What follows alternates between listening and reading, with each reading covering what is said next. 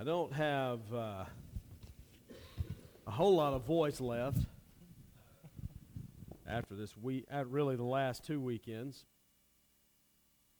It's been uh, interesting. So, Doug, go ahead and bring me up just a pinch if you would, because I'm pushing to get out what I've got. There we go. That's better. That's better. I also have this really deep bass today. So, this is what I'll sound like in heaven a bass. So uh, anyway, it's been uh, it's been a uh, it's been a, a good couple of weekends. If you have your Bible, go ahead and open to Exodus chapter 32.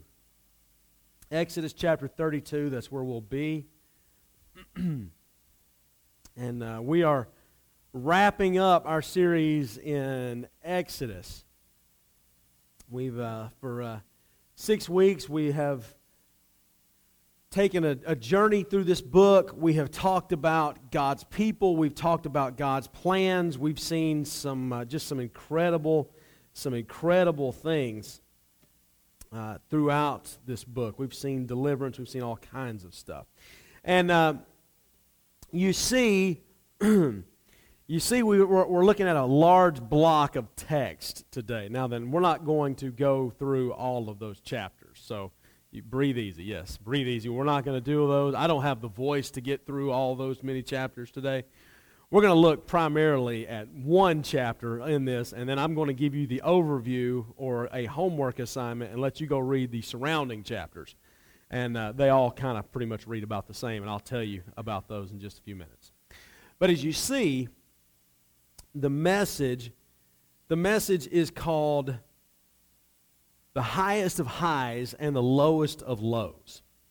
And I think we all understand what that means. And uh, yesterday and last Saturday, uh, for, for me, for my family, we were experiencing some of the highest of highs. You know, I uh, have the, the pleasure of coaching with a, a, good friend of mine named Elijah Miranda, who was here last Sunday with, uh, with, his, with his family.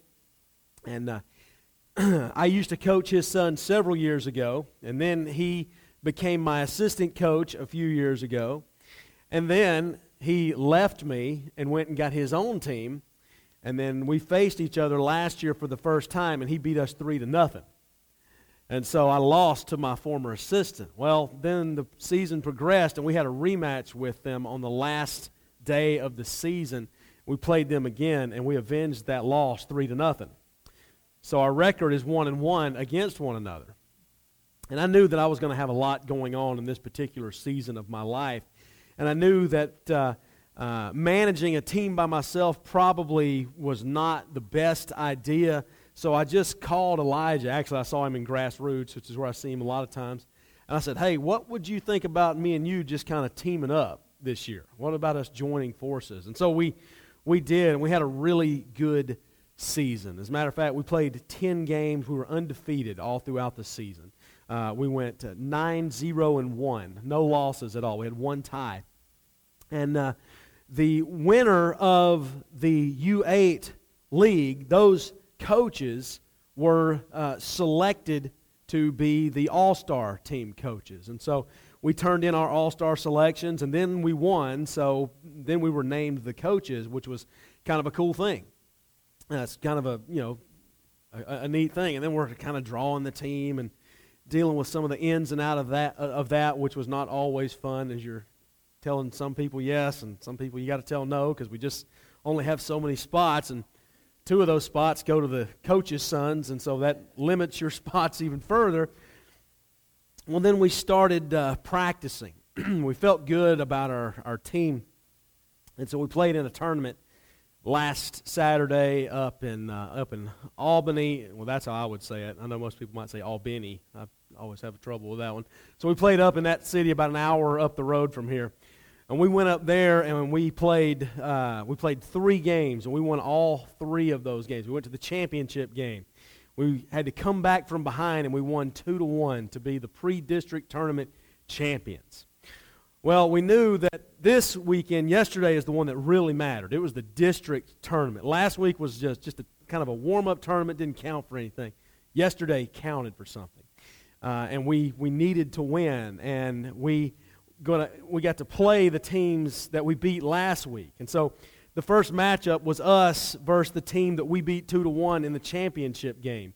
And so it's a rematch, and they're coming to Thomasville, and they want to beat us because we beat them in their turf. And it was, uh, it, was, it was really it was a great game watching the kids go back and forth.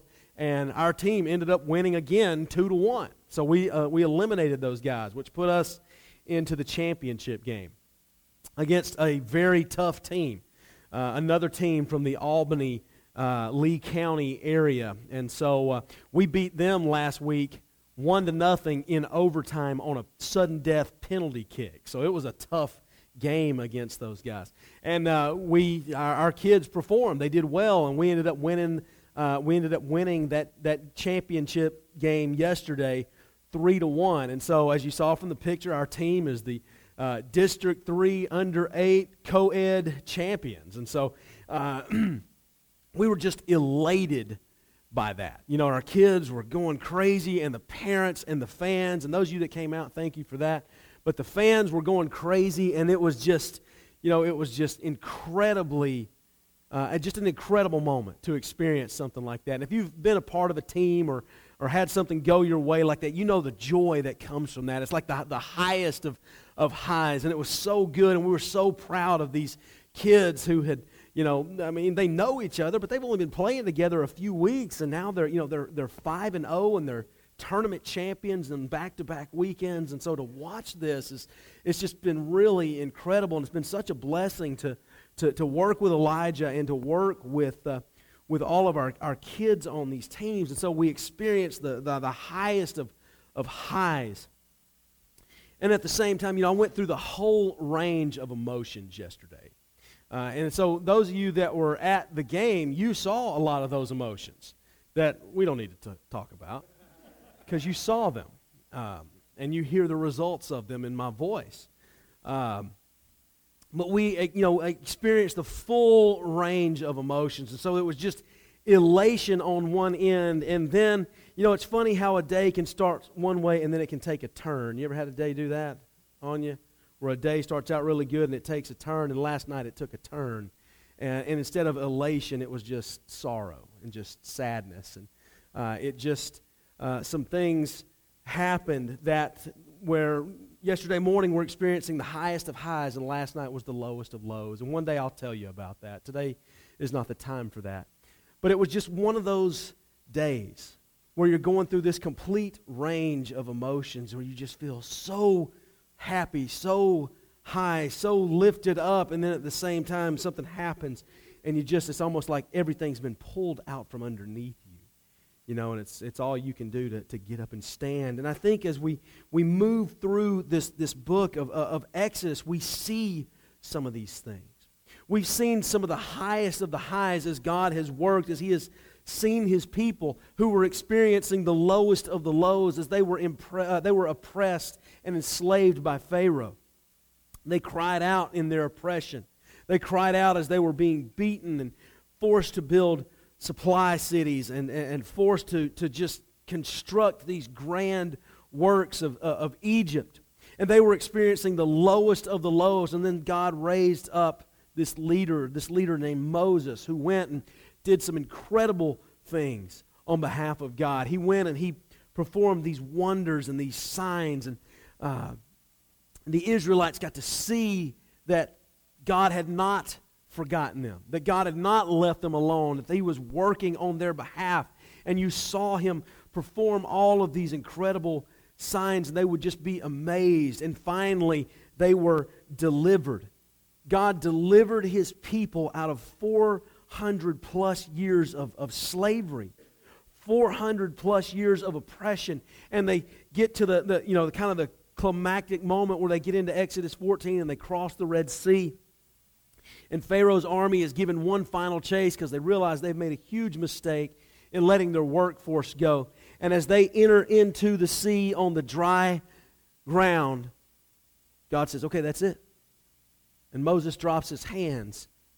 Aaron and Hur release, because they're helping him hold his arms up, and they release his arms, and the Red Sea washes over and it covers the Egyptians and it destroys this oppressive, evil army of, uh, of Pharaoh.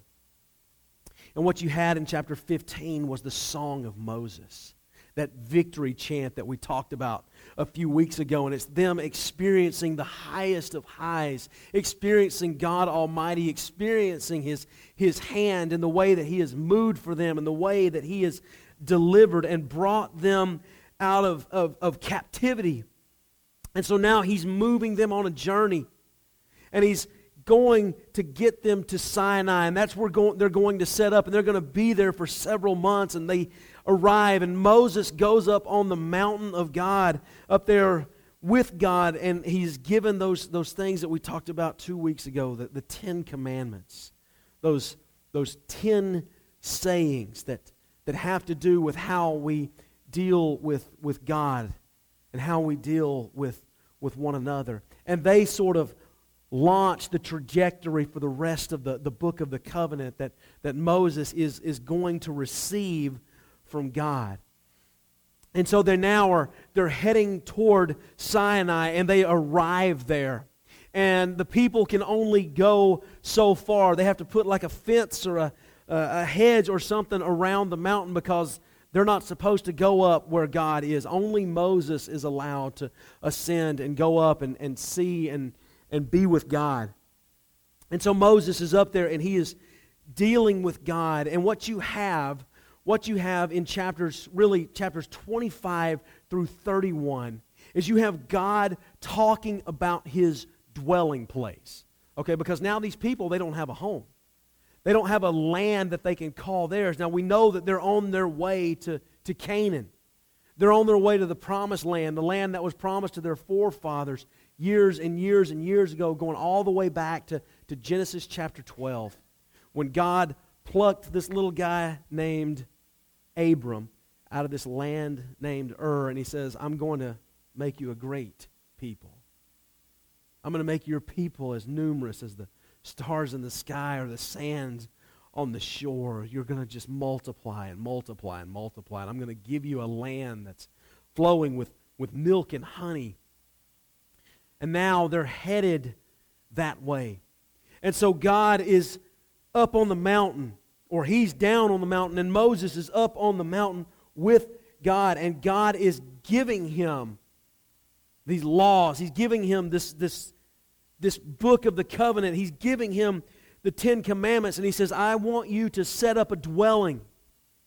I want you to set up my tabernacle, and my presence is going to dwell within that tabernacle. And so you read those chapters from 25 through 31, and it is very detailed and it's very intricate. And all of the, just the, just the, the, the very artistic, beautiful, incredible, fine work that had to go into the tabernacle. It's not like they could just throw up a tent and say, okay, God, here's your place. Come on in. God had very specific instructions for how he wanted it. He had it, he wanted it constructed of, of certain materials. Okay, and there's uh, there's artisans that were brought in to work with the metal and work with the gold and to shape it just the right way. And they had to build this, this ark that the covenant is going to be placed in. And they're going to set up this very beautiful tabernacle. And I I would encourage you to go and, and just read some of those chapters. Read about what they had to do. Read about the, the garments that Aaron and the priests wore and just how intricately they were woven together. And just kind of picture in your mind what those must have been like. And imagine a people that is on the move out in the middle of nowhere, out in the wilderness, having to pull all of these resources together to build God's dwelling. And so that's what God is telling Moses. And he's up there on the mountain, and you can imagine Moses is just trying to take all this stuff in. He's trying to listen to everything that God is saying. And I imagine that, that it, it might have been overwhelming for Moses because when I read about those requirements for that tabernacle, I get overwhelmed about it. Okay, I get overwhelmed thinking about everything that was required. And as God is talking to Moses, it's almost if he says, Moses, turn around and look over your shoulder. Turn around and, and, and look back down the mountain and see what the people are doing. Because the people While they have experienced the highest of highs, they're now slipping back into the lowest of lows. We talked a few uh, weeks ago about the, the Ten Commandments, and you will have no other gods before me. You will have no graven images. And I told you two weeks ago, I said the Israelites are going to blow this one miserably. And as you get into chapter 32, in the midst of all of these, these in ornate, uh, these ornate details about the tabernacle, they're sandwiched on either side. You got the, the first few chapters talking about how to build it. You have chapter 32, 33, 34, and then you have 35 through 40 where they're actually doing it. But you have these chapters right in the middle where you have the theological thrust, the, the pastoral language and teaching material of the rest of the book. And it's right here in the middle of this as they're trying to put together, or as they're trying, should be working on pulling together God's dwelling, that they absolutely blow it. And they come to, to Aaron, the people do in chapter 32. And we just want to, I just want to walk through chapter 32. It says, When the people saw that Moses delayed to come down from the mountain, the people gathered around Aaron and said to him, Come, make gods for us. Who shall go before us as this Moses, this man who brought us up out of the land of Egypt? We don't know what has become of him. Now, think about what these people have seen. Think about the things that they have experienced as they saw the wonder of, of the plagues that God brought upon Egypt as they not only saw but participated in the Exodus. They've received manna from heaven, they've had quail provided by God every single day. God is watching over them. Okay, and then Moses is going up there talking with God, and the people get restless. They forget who God is, I think. They forget what God has done. And you've heard me say over and over and over again throughout this series that one of the things that I think is the major thrust of this whole story is do not forget who I am. Don't forget who God is. And yet, that's exactly what you have the people doing. And so they come to Aaron and they say, Where is this Moses? Why don't you make some gods for us? and Aaron, sort of second in command, who has been right there with Moses, who has stood before Pharaoh, who at one point was the spokesperson for Moses, says, Yeah, I'll do this. Verse 2 Aaron said to them, Take off the gold rings that are on your the ears of your wives and your sons and your daughters and Bring them to me. So all the people took off the gold rings from their ears and they brought them to Aaron. He took the gold from them and formed it in a mold, and he cast an image of a calf. And they said, These are your gods, O Israel, who brought you up out of the land of Egypt. Can you imagine that? Now, that a few weeks ago I, I sort of tipped you off to something that I, that I said I was going to come back to. This is a people who has been enslaved for 400, 430 years, something like that. The people have said, Make us gods. What was Aaron's response? Bring us your what? Your gold. Bring us your silver. Enslaved people usually don't have a lot of stuff like that, right? So, where did that stuff come from? Yeah. Remember a few weeks ago when they were leaving? When they were leaving Egypt?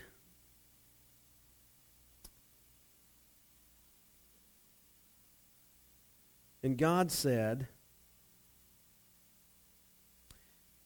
or that Egypt, uh, Exodus 12 says, the Egyptians urged the people to hasten their departure. They said, We shall be dead. So the people took their dough before it was leavened with their kneading bowls, wrapped them up in their cloaks. The Israelites had done as Moses told them. They had asked the Egyptians for the jewelry of silver and gold. The Egyptians funded that trip. The conclusion that I think we can draw, you know, they, they, they obviously are not going to have any possessions of their own. Where did they get the gold to create these things? They got them from the Egyptians. And so they brought them to Aaron, and he melted them down. And, you know, the calf was probably carved out of wood, and it was overlaid with just this, this, thin, this thin layer of, of gold. And so God says, Moses, go down at once. Verse 7 Your people, whom you brought out of the land of Egypt, have acted perversely. And then God's anger flares, and he wants to destroy the people. He says, I want to kill them. Verse 10, he says, Now let me alone so that my, my wrath may burn hot against them, and I will consume them and of you I will make a great nation. You see what God wanted to do there? He wanted to hit the reset button on this. He wanted to destroy all the Hebrews, all the Israelites that are down there at the bottom of the mountain that are participating in this, this rank idolatry. He tells Moses, I'm going to wipe all of them out and I'm going to start over with you.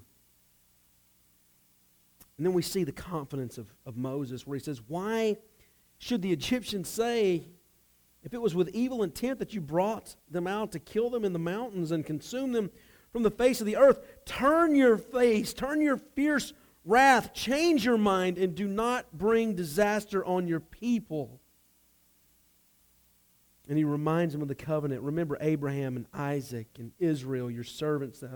You swore by your own self, saying that I will multiply your descendants like the stars of heaven and all this land, and I will have promised, and I'll give this to your descendants, and they shall have it, inherit it forever and ever. God is being reminded by Moses of the covenant that he makes with people. And verse 14 says, And the Lord changed his mind about the disaster that he had planned to bring on his to bring on his people. And so Moses begins to head down the mountain. He is he has talked God out of his plot to kill the people. Okay, he's changed the mind and the heart of God. And so he goes down, he draws near, and they begin to hear this music. Joshua says something about it. And verse 19 says, As soon as he came near the camp and he saw the calf and the dancing, Moses' anger burned hot, and he threw the tablets from his hands and he broke them at the foot of the mountain. That's the Ten Commandments that that's talking about. The Ten Commandments that were given to Moses. Moses sees the people and he takes those tablets and he throws them down in full view of the people and they shatter. But there's a and there's some symbolism there. Those tablets being broken symbolizes the covenant that the people have broken. Because they are to have no other gods before Jehovah God. They are not to have any graven images, and yet they have created this calf and they have proclaimed that it was this golden calf, this idol, that has brought them out of the land. Now, then, watch this, verse 20. He took the calf that they had made, burned it with fire, ground it to powder, to, to powder, scattered it on the water, and made the Israelites drink it. Have you ever noticed that verse before?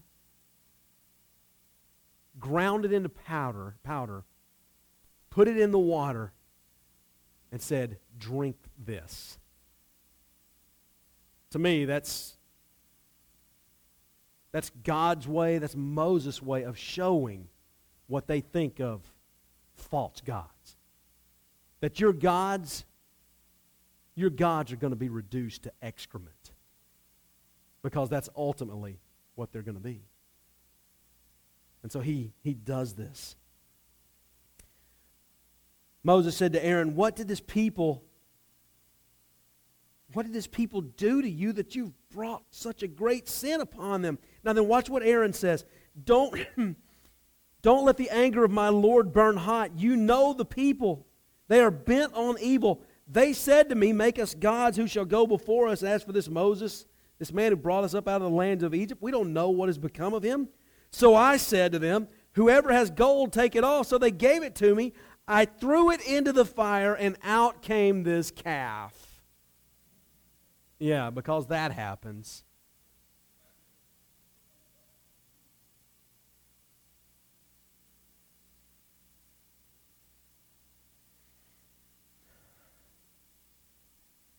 When Moses saw that the people were running wild, for Aaron had let them run wild to the derision of their enemies, then Moses stood in the gate of the camp and said, Who is on the Lord's side? Come to me. All the sons of Levi gathered around him, and he said to them, Thus says the Lord, the God of Israel, Put your sword on your side, each of you. Go back and forth from gate to gate throughout the camp. Each of you kill your brother, your friend, and your neighbor. The sons of Levi did as Moses commanded, and about 3,000 of the people fell on that day. Moses said, Today you have ordained yourself for the service of the Lord. Glad we don't ordain ministers that way now. Each one at the cost of a son or a brother. And so you have brought a blessing on yourselves this day.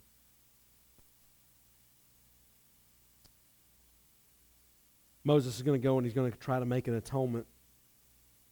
Verse 31 So Moses returned to the Lord and said, Alas, this people has sinned a great sin. They have made for themselves gods of gold, but now, if you will only forgive their sin, but if not, blot me out of the book of life or the book that you have written. Moses is saying, God, please forgive their sin. But if you won't forgive their sin, then make my fate the same as theirs. Because I'm their leader. And I'll go down with them. So if you're not going to absolve them, if you're not going to cancel this debt, then I want their debt to be upon me as well. If you're going to if you won't write, blot this out, or if you're going to blot them out of the, your, your book, then I want you to do the same thing to me. But the Lord said to Moses, Whoever has sinned against me, I will blot out of my book. But now go, lead the people to the place which I have spoken to you. See, my angel shall go in front of you, and nevertheless, when the day comes for punishment, I will punish them for their sin. Then the Lord sent a great plague on the people because they made the calf,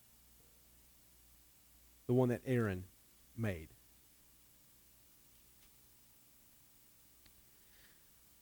And so you have that story right in the middle of these readings, these instructions about the tabernacle. You have the instructions of the tabernacle. You have this stuff that happens in Genesis 32 through 34. And then you, in 35, the rest of the chapter, you have those instructions about the tabernacle being carried out. And so they build this dwelling.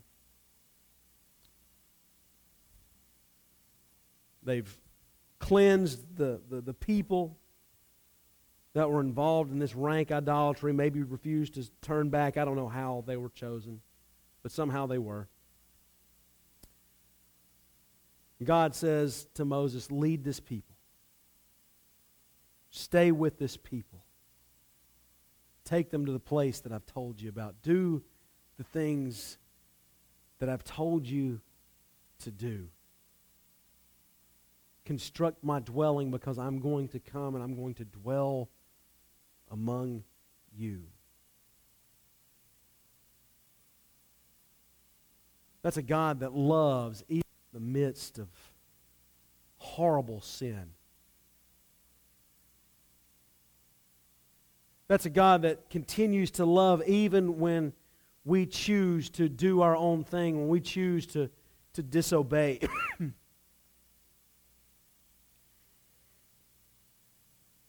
when we choose to deliberately deliberately follow our will instead of the will of God. And so this happens.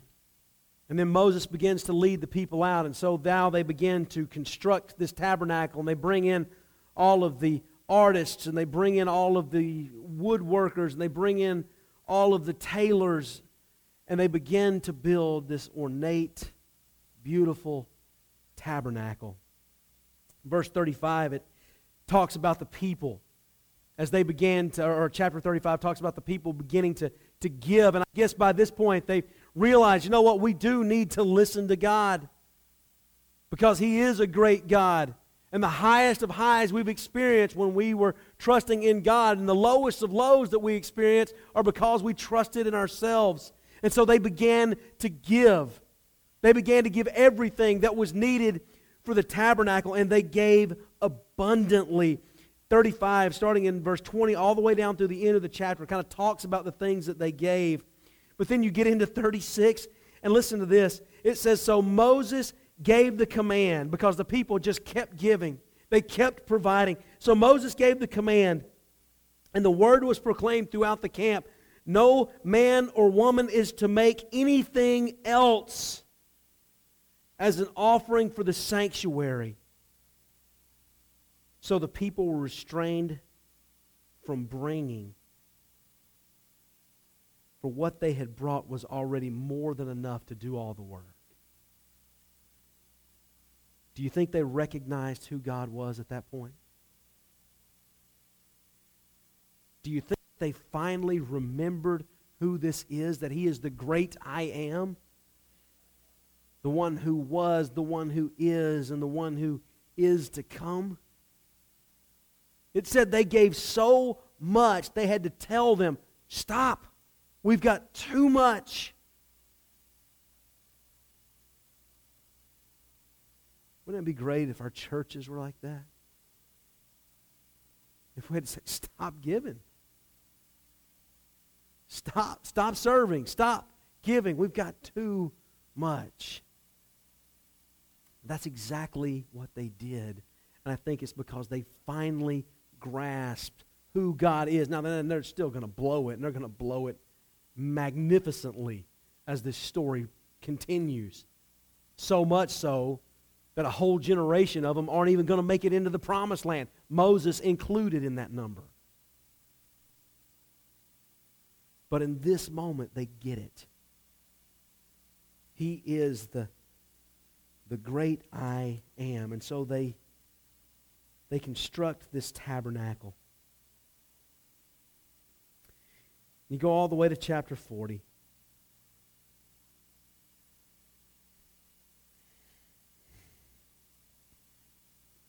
Let's just read.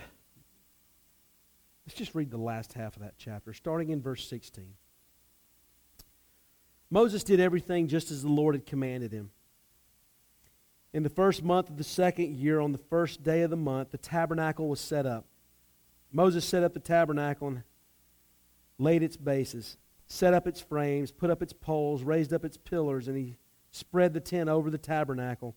And he put the covering of the tent over it, as the Lord had commanded Moses. He took the covenant and he put it into the ark. And he put the poles on the ark and he set the mercy seat above the ark, and he brought the ark into the tabernacle. And he set the curtain for the screening, and he screened the ark of the covenant as the Lord had commanded Moses. He put the table in the tent of meeting on the north side of the tabernacle, outside the curtain, and he set the bread in order on it before the Lord as the Lord had commanded Moses. He put the lampstand in the tent of meeting opposite of the table south on the south side of the tabernacle. And he set up the lamps before the Lord as the Lord had commanded Moses. He put the golden altar in the tent of meeting before the curtain, and he offered fragrant incense on it as the Lord had commanded Moses. He also put in place the screen for the entrance of the tabernacle. He set the altar of burnt offering at the entrance of the tabernacle in the tent of meeting and offered on it the burnt offering and the grain offering as the Lord had commanded Moses. He set the basin between the tent of meeting and the altar, and he put water in it for washing, with which Moses and Aaron and his sons washed their hands and their feet. When they went into the tent of meeting, and when they approached the altar, they washed, as the Lord had commanded Moses. He set up the court around the tabernacle and the altar, and he put up the screen at the gate of the court. So Moses finished the work. Now then, watch this, verse 34. Then the cloud covered the tent of meeting, and the glory of the Lord filled the tabernacle. Moses was not able to enter the tent of meeting because the cloud settled upon it, and the glory of the Lord filled the tabernacle. Whenever the cloud was taken up from the tabernacle, the Israelites would set out on each stage of their journey. But if the cloud was not taken up, then they did not set out until the day that it was taken up.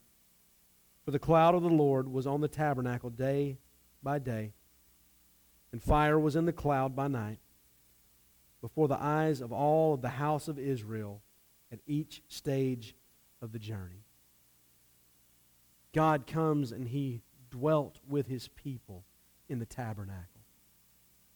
Okay, this harkens back to creation. In creation, in the Garden of Eden, God wanted to dwell with his people, did he not? But he had to drive the people out of the garden. In an act of grace, he had to give death. Because if he allowed them to stay in the garden, they would have eaten of the tree of life and they would have remained alive in an eternally fallen state. And so, in an act of grace,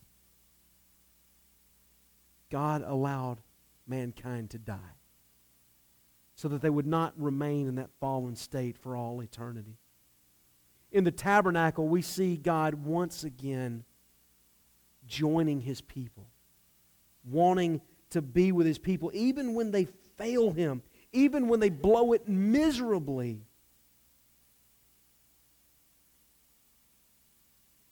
So, where is God?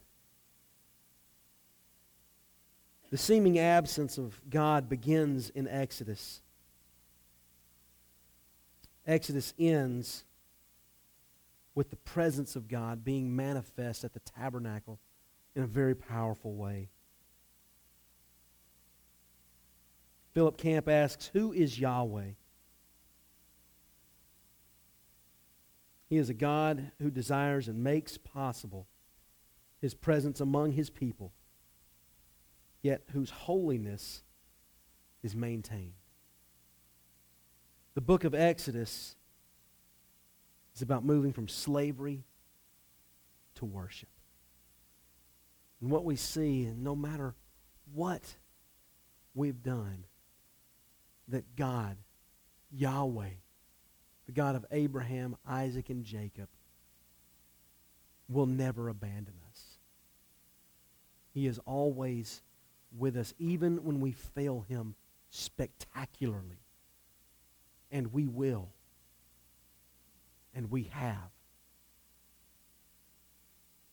Yet our God will stay with us. And that's a God worth following. Let's pray together.